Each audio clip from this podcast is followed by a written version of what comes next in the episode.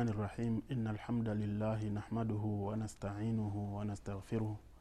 ونستهديه ونعوذ بالله من شرور أنفسنا ومن سيئات أعمالنا. من يهده الله فلا مضل له ومن يضلل فلا هادي له وأشهد أن لا إله إلا الله وحده لا شريك له وأشهد أن محمدا عبده ورسوله صلى الله عليه وعلى آله وأصحابه ومن تبعهم بإحسان إلى يوم الدين. وبعد baada ya kumshukuru allah subhanahu wataala na kumtakia rehma mtume muhammadi salllahu alaihi wasalama na masahaba wake wapenzi watazamaji katika kipindi cha wake nyumba ya mtume salllahu alaihi wasalama katika kuendelea na mlolongo wa vipindi vyetu vya wanawake katika nyumba ya mtume salllahu alaihi wasalama hapa leo tutakuwa wenye kuzungumzia au tutakuwa wenye kumzungumzia bi safia lmuminin safia ambaye ni mke wa mtume salllahu alaihi wasalama na kuwazungumza hawa ni kuwazungumza kuona ya kwamba wana daraja gani ambayo waliokuwa nayo na kwa mtume salllahu alaihi wasalama na pamoja kwetu kwa waislamu na kuchukua mazingatio kwa sababu tunaambiwa ya kwamba ikiwa kwamba wewe hujui mafikio yako basi jikumbushe na kujinasibisha na wale ambao waliokuwa wametangulia huenda ikawa mwenye kuongoka kutokana na wale ambao waliokuwa wametangulia kwa kujifunza kuona kwa wao nini walifanya na nini ambacho wamesifikana nacho na nini ambacho walichotakiwa kuwa nacho katika maamrisho ya allah subhanahu wataala au mafundisho ya allah subhanahu wataala na makatazo ya bwana mtume salllahu alaihi wasalama kwa hiyo katika kipindi hiki katika nisaun fi beiti nubua wanawake katika nyumba ya mtume salallahu alaihi wasalama tunamuona bisofia umu lmuminin kwamba yeye alikuwa ni katika miongoni mwa wake wa mtume salllahu alaihi wasalama na bisofia huyu ni kwamba inasemwa ya kwamba katika hadithi wallahi innaha la sadika kwamba panapo kwa mwenyezimngu subhanahu wataala hakika yake yeye kwamba alikuwa ni mwanamke ambaye ni mkweli. Bi swafia huyu ni jina lake kamili ameitwa safiatu bintu huyai bun akhtabi. Ni katika kizazi cha mtume harun alaihi ssalam bisafia huyu aliolewa kabla ya kusilimu kwake na huyu mtu ambaye anaitwa salamu bun abi alhaqiqi salamu bun Abil lhaqiqi alimuoa bisofia bintu huyai bun akhtab kisha akawa mwenye kumwacha baada ya hapo aliyefuata kumuoa alikuwa ni kinana bun abi lhaqiqi na wote hawa walikuwa ni washairi katika zama za uyahudi. Washairi ni wale ambao wenye kusoma mashairi katika zama za uyahudi. Yaani walifika sifa ya kuwa kwamba wao ni watu ambao wenye kusoma mashairi katika zama za uyahudi na kilichotokea kwamba kinana huyu alikufa aliuliwa yeye siku ya vita vya khaibar eh? baada ya kuuliwa ndipo mtume salallahu alaihi wasalama akachukua uamuzi wa kumwoa biswafia alipokuwa ametoharika na akafanya kwamba kumwacha kwake huru basi ndio kumwoa kwake ndio mahari yake. Na sofia huyu inasemwa ya kwamba alikuwa ni katika wanawake ambao watukufu wanawake ambao wenye kuwa na akili nyingi na mwanamke ambaye mwenye kuwa na cheo na uzuri pamoja na dini na mwanamke ambaye alikuwa amesifika na sifa ya upole na hishma hizi ni sifa ambazo pia leo mamama zetu dada zetu wanatakiwa wajipambe na sifa kama hizi eh? kwamba sifa ya dini kwa sifa ya upole na sifa ya hishma na hizi ni sifa ambazo zimekusanyika kwa mwanamke mmoja lakini ni sifa ambazo pia zime, zimetajwa sifa ambazo mtu anapotaka kuoa basi kwamba lazima angalie sifa hizi nne kwamba uzuri wake nasabu yake kwamba mali zake. Lakini mtume salllahu alih wasallam akasema sifa ya nne kwamba mtu achague yule mwanamke ambaye mwenye kuwa na dini. Kwani dini hii dini hii itamfanya atakapokuwa na sifa hii ya dini basi kwamba sifa hizi zingine zote zitabebwa na hii sifa ya dini. Lakini atakapokuwa kwamba amechagua sifa ya mali inawezekana siku moja yule mwanamke mali ile ikawa mwenye kuishiwa. Sifa ya uzuri inawezekana siku moja uzuri ukaondoka. Sifa ya heshima yake au cheo chake au nasabu yake inawezekana kwamba siku moja ikawa pia ikabadilika hali ya mambo. Lakini atakapokuwa mwenye kuchagua mwanamke ambaye mwenye dini basi kwamba atakuwa mwenye kupata kile ambacho ni kitulizo cha nafsi yake na kitulizo cha macho yake. Kwa hiyo bi sofia radiallahu anha alisifika na sifa ya kuwa na akili na alisifika na sifa ya kwamba ni mtu ambaye mwenye uzuri na dini mwenye upole na hishma na upole huu unahitajika sana kwa dada zetu kwa mama zetu kwa ndugu zetu na kwa umma katika uislamu kwani yule ambaye asiyekuwa na upole na rehma basi kwa hakika atakuwa mwenye kuwafanyia mabaya au ubaya wenginewe. Na unapokuwa na sifa ya upole kwa ajili ya mwenyezi mungu au katika dini basi inajengeka ya kwamba kuweza kuona kwamba kuwaathiri na wenginewe katika kheri. Na unapokosa sifa hii ya upole sifa hii ya huruma basi kinachojengeka ni kwamba kuto kuwafanyia wema au kheri au uzuri ndugu zako waislamu na wasiokuwa waislamu na sisi tumehimizwa kuwa na sifa hii ya upole kwa sababu ni sifa ambayo kwamba ndiyo sifa ambayo inabeba utu wa mtu. Utu wako utajengeka na huruma yako na upole wako na utu wako utapotea na kutokuwa na upole na subira na uvumilivu katika imani yako. Kwa hakika tunaambiwa kwamba bisofia alikuwa ni mwenye kuwa na wingi wa mapenzi kwa mtume salallahu alaihi wasalama alimpenda mtume salallahu alaihi wasalama kwa maana ya kumpenda na mtume salallahu alaihi wasalama mwenyewe akatambua kwamba amependwa na bisofia alikuwa mwenye kuwa na hima kubwa kwa mtume salallahu alaihi wasalama katika kumpenda mtume salallahu alaihi wasalama bisofia huyu inaambiwa ya kwamba kuna siku moja ilikuwa wanasafiri yeye pamoja na mtume salallahu alaihi wasalama anasema anas kwamba akbalna maa rasulillahi salallahu alaihi wasalama ana wa abu talha. Kwamba siku moja ilikuwa kwamba tumekutana na mtume salallahu alaihi wasalama mimi pamoja na talha wa safia radifatahu. Na safia alikuwa nyuma ya mtume salallahu alaihi wasalama faatharat naqa ikawa kwamba ngamia yule akapata mtelezo. Fasaraa wasaraati akateleza na akateleza sofia, sofia radiallahu anha. Faktahama abu talha an rahilatihi. Faata nabiya sala llahu alehi wasalama faqala ya nabiy allah hal dharaka, hal dharaka shei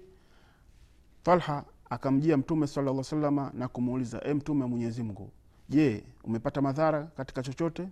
Qala la alaiki bilmara kwamba juu yako na mwanamke. Fa, faalqa abu talha thaubahu ala wajhihi kwamba talha kilichokuwa kimetokea kwamba akawa talha ni mwenye kuweka nguo katika uso wake ili kwamba swafia awe mwenye kujifunga vizuri nguo yake eh, na akatoa nguo yake kuitupa. Sofia akachukua na kujifunga vizuri. Baada ya hapo akawa mwenye kupanda kipando na mtume salallahu alaihi wasalama hii hapa tunaona kwamba hiki kisa tunakipata kuona kwamba kuna umuhimu gani wa namna ya mtu kuweza kufunika kuinamisha macho yako. Kwamba leo isiwe kwa unatembea basi macho yako unayaangaza katika kila upande kwa kuangalia vile ambavyo mwenyezi mungu subhanahu wataala ameharamisha kuviangalia. Na kama ukiangalia basi uwe mwangalio wako ni mmoja. Kama inavyosemwa kwa ali radiallahu anhu iwe kwamba mwangalio wako laka lula usiwe tena mwangalio wa kujirejearejea kuangalia mabinti wa watu au kuangalia madada za watu au kuangalia wake za watu uislamu haukuwa wenye kufunza kama haya kwa sababu kwamba kama tunavyoona kwamba masahaba radiallahu anhum walikuwa wamefundishika adabu eh? adabu za kuinamisha macho wakul lilmuminina yaghudhu min absarihim eh? kwamba wanaambiwa kwamba anaambiwa mtume saa salam waambie waumini wao wenye kufunika kuinamisha macho yao kwamba swala swala lililopo na swala ambalo lilokuwa linatakiwa kwamba mtu awe mwenye kuinamisha macho yake macho yasiwe wenye kuangalia huku na kule kama ilivyokuwa kwa talha na kisa cha mtume salllahu alih wasallam walipokuwa wamekutana talha alipokuwa na anas bnu maliki radiallahu anhu eh, na safia akawa nyuma ya mtume salllahu alaihi wasalama palingamia alipokuwa ameteleza basi kuteleza kwake ikawa kwamba safia akajikusanya na kufunga nguo yake vizuri lakini hali ya kuwa talha tayari ameshajifunika nguo usoni ili asione nini kinachoendelea kwa bitalha ambapo leo kama lingetokea tukio kama hili basi mtu angekuwa mwenye kukodolea macho kumwangalia nini ambacho anachokifanya yule biswafia talha angekuwa mwenye kukodolea macho. Eh, lakini hivi sivyo ambavyo ilivyokuwa katika uislamu. Uislamu ni kwamba unafunza kwamba mtu anatakiwa awe mwenye kufunika macho yake. Na kufunika kwako kwa macho basi ni kwamba unamridhisha allah subhanahu wataala kwani huangalii ambayo mwenyezimngu subhanahu wataala aliyokuwa ameyaharamisha na hii ni adabu ambayo iliokuwa ya juu kabisa eh? na hata pale ambapo alipokuwa akitakiwa kwamba amguse kwamba basi alimgusa kwa kutumia kwa nguo yake lakini sisi leo tujiulize mimi na wewe kwamba mara ngapi tunawagusa madada za watu kupeana mikono pasipo na njia ya kisheria eh? Hakuna kugusana au kupeana mikono mtu na mtu kwa mtu ambaye aliyekuwa yeye ni ajnabi. Yaani ni mtu ambaye kwamba ana uwezo wa kuweza kumuoa hakuna kupeana mikono. Lakini sisi mara ngapi leo tunapeana mikono na watu ambao kwamba waweza kutu, ku, waweza tunaweza tukawaoa au wao wanaweza kuolewa na sisi? Kwamba mnapeana mikono lakini haikuwa hivi kwa masahaba radiallahu anhum. Na haya ni mafundisho ambayo masahaba radiallahu anhum waliyapokea kutoka kwa mtume salllahu alehi wasallam kwa ukamilifu kiasi kwamba wao hawakuwa tena na kurejea rejea kujikosesha kosesha kila siku katika njia ya haki bali walipopokea wakawapo tayari kuelekea moja kwa moja kwa allah subhanahu wataala pasipo na kurudi nyuma kwa hiyo wapenzi watazamaji wa hiki kipindi cha wanawake katika nyumba ya mtume salllahu alehi wasalama tunasema ya kwamba hivyo ndivyo ambavyo ilivyokuwa kwa bisafia na swafia ni mwanamke ambaye kwamba inasemwa ya kwamba alifariki mwaka wa hamsini na kuna kauli inasemwa kwamba alifariki mwaka wa hamsini na mbili na na kuna kauli zingine ambazo zenye kusema kwamba alikufa zaidi ya hivyo na ni mwanamke ambaye baada ya kuolewa na mtume salama na kuishi naye mtume saa salama alikuja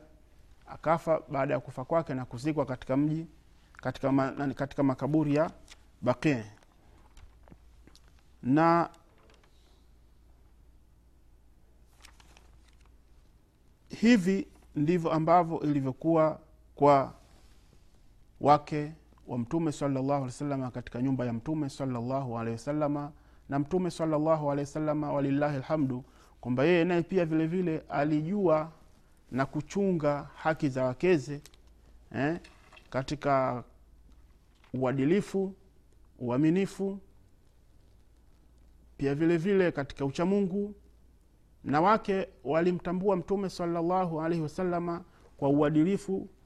na walimtambua mtume salallahu alaihi wasalama kwa uaminifu mpaka akaitwa kwamba mtume salallahu alaihi wasalama kwa yeye ni mwaminifu al amin akaitwa mtume salallahu alih wasalama asadiku ni mkweli.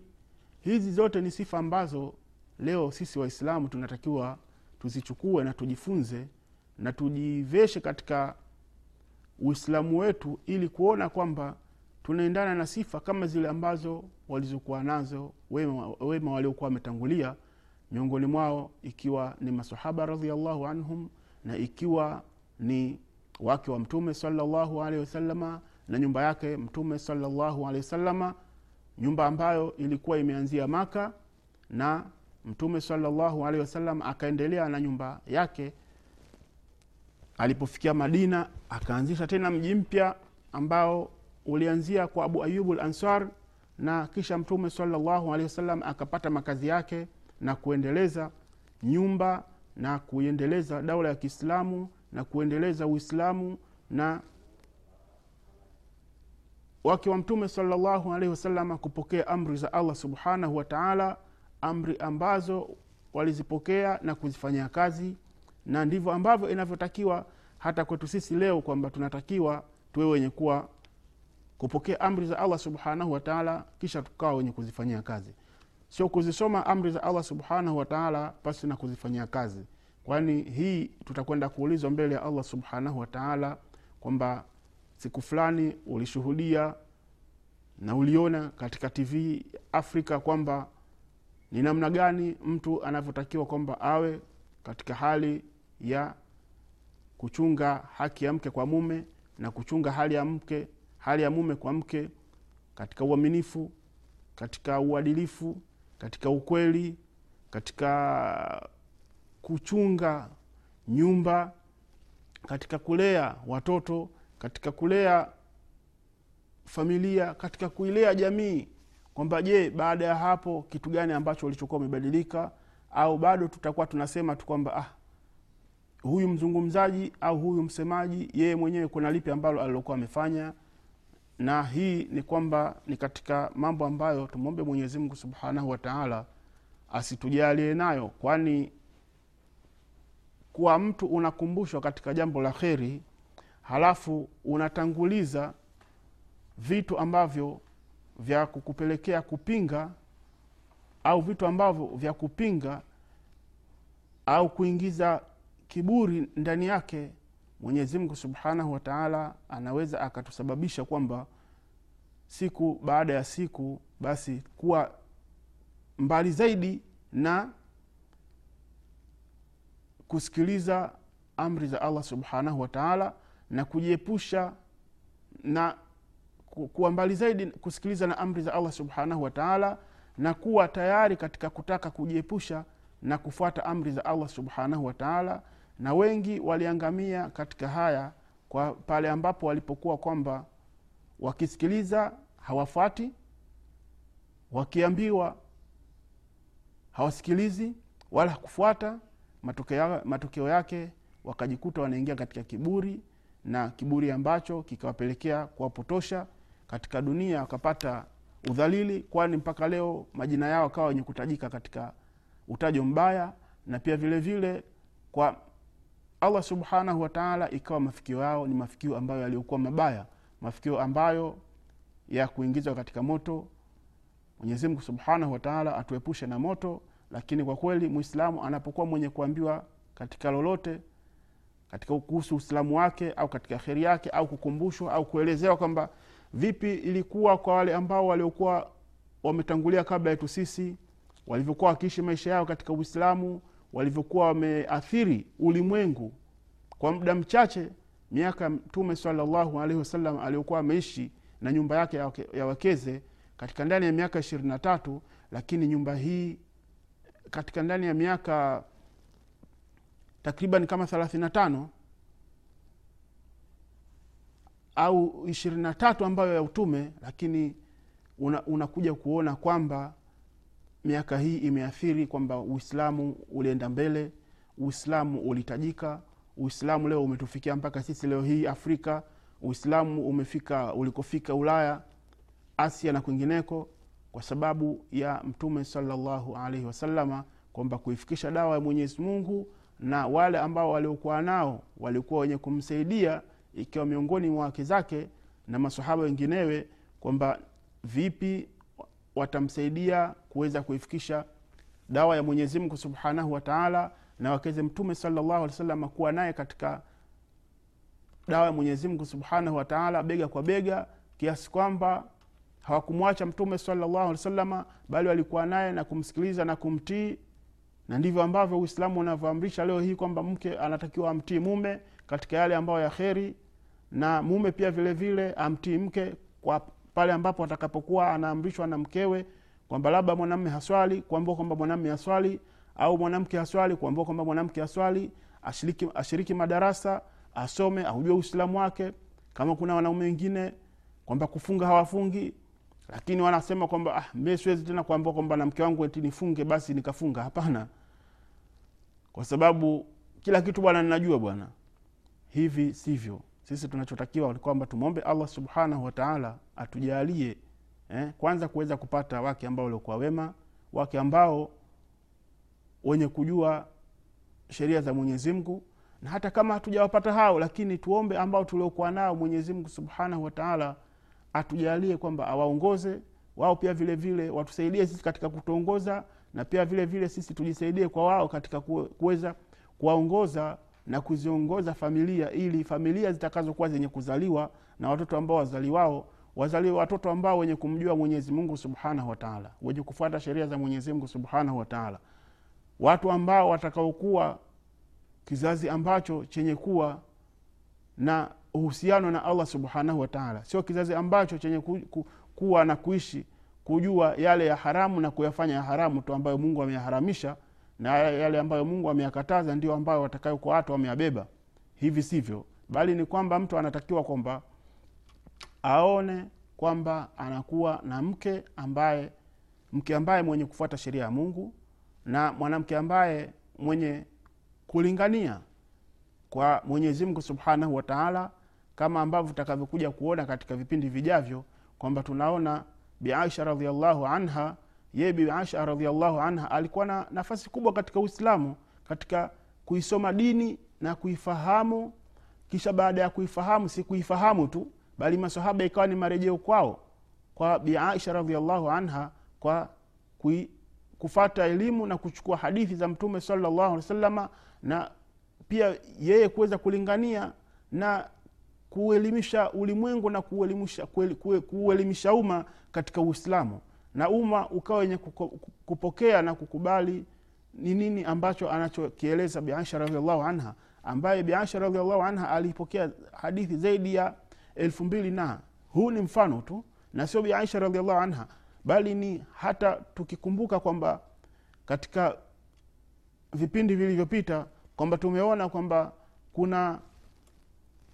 kuna kama wake wengine wa mtume salallahu alaihi wasalama wakina hafsha eh, na safia walikuwa na maukifi mbalimbali ambazo da, ambazo misimamo mbalimbali ambayo iliyofanya leo hii katika uislamu ni yenye kukumbukwa. Na hivi ndivyo ambavyo inavyotakiwa kwamba leo wewe mwislamu mwislamu wa kike au mwislamu wa kiume ambaye unaniangalia hapa ni kwamba uwe na wewe na misimamo mbalimbali ambayo ya kuja kuwa ni misimamo hiyo ni shahidi mbele ya allah subhanahu wataala kwani utakapokuwa na misimamo ambayo iliyokuwa ni mizuri mbele ya allah subhanahu wataala mwenyezimngu subhanahu wataala atakuwa mwenye kujalia pia ukawa na ukumbusho ambao uliokuwa na kheri. Tusiangalie tu leo hii katika dunia kwamba watu tunaweka rekodi katika upande wa dunia tu kwamba watu wanakuwa na rekodi mzuri katika dunia tu basi. Kwa mfano mtu kuwa kwamba kutajika kwa yeye ni mwanamuziki sana au mtu leo hii akatajika kwa yeye ni mcheza mpira maarufu sana au akatajika kwamba leo hii katika dunia kwamba yeye ni mzinifu sana au akatajika katika dunia kwamba yeye ni mtu ambaye mwizi sana. Hapana. Bali tunatakiwa tuwe katika dunia tunasifika na sifa mzuri ambazo mungu anazoziridhia duniani na kesho mbele ya allah subhanahu wataala akatulipe malipo yaliyokuwa mazuri tumwombe mwenyezi mungu subhanahu wataala atuongoze katika haki iliyokuwa yenye kunyooka. Tumwombe mwenyezi mungu subhanahu wataala atuongoze katika njia ambayo yenye kunyoka tumwombe allah subhanahu wataala atujalie watu ambao wenye kuiona haki na kuifuata na kuiona batili na kuiacha. Na tuwe pia vile vile na utajo wenye kutajika mzuri kama vile ambavyo hapa tulivyokuwa tumesimama hapa au tunazungumza hapa au tumekaa hapa tukawa tunamzungumzia safia umul, um, sofia umulmuminina ambaye yeye sofia huyu leo anatajika na sifa ambazo zilizokuwa mzuri na sisi hivyo hivyo mwenyezi atujalie tuwe wenye kutajika na sifa ambazo zilizokuwa mzuri sifa ambazo inshallah mwenyezi mungu subhanahu wataala atulipe mbele ya allah subhanahu wataala na pia vile vile kwa uwezo wake allah subhanahu wataala atujalie mwenyezi mungu atukutanishe katika kipindi kijacho tena kuja ku, kuona na kusikiliza kuona kwamba ni wakina nani ambao waliobakia katika wake wa mtume salallahu alaihi wasalama na kuona kwamba wake wa mtume salaa salama walikuwa ni wangapi na walikuwa na athari gani katika uislamu na katika umma na katika nyumba ya mtume saa salama na mtume saa salama nini alifunza? Nini baadaye mtume saa salama alikuwa amekiacha na wao wakakifuata? Na kufikia hapa tunasema kwamba tunawashukuru kwa utazamaji wenu mzuri wa kipindi hiki cha nyumba ya wanawake wa mtume, nyumba ya wake wa mtume sallallahu alaihi wasallama na kusema kwamba ninawashukuru sana kwa utazamaji wenu na tunasema assalamu alaikum warahmatullahi wabarakatuh. Mm-hmm. Mm-hmm. Mm-hmm.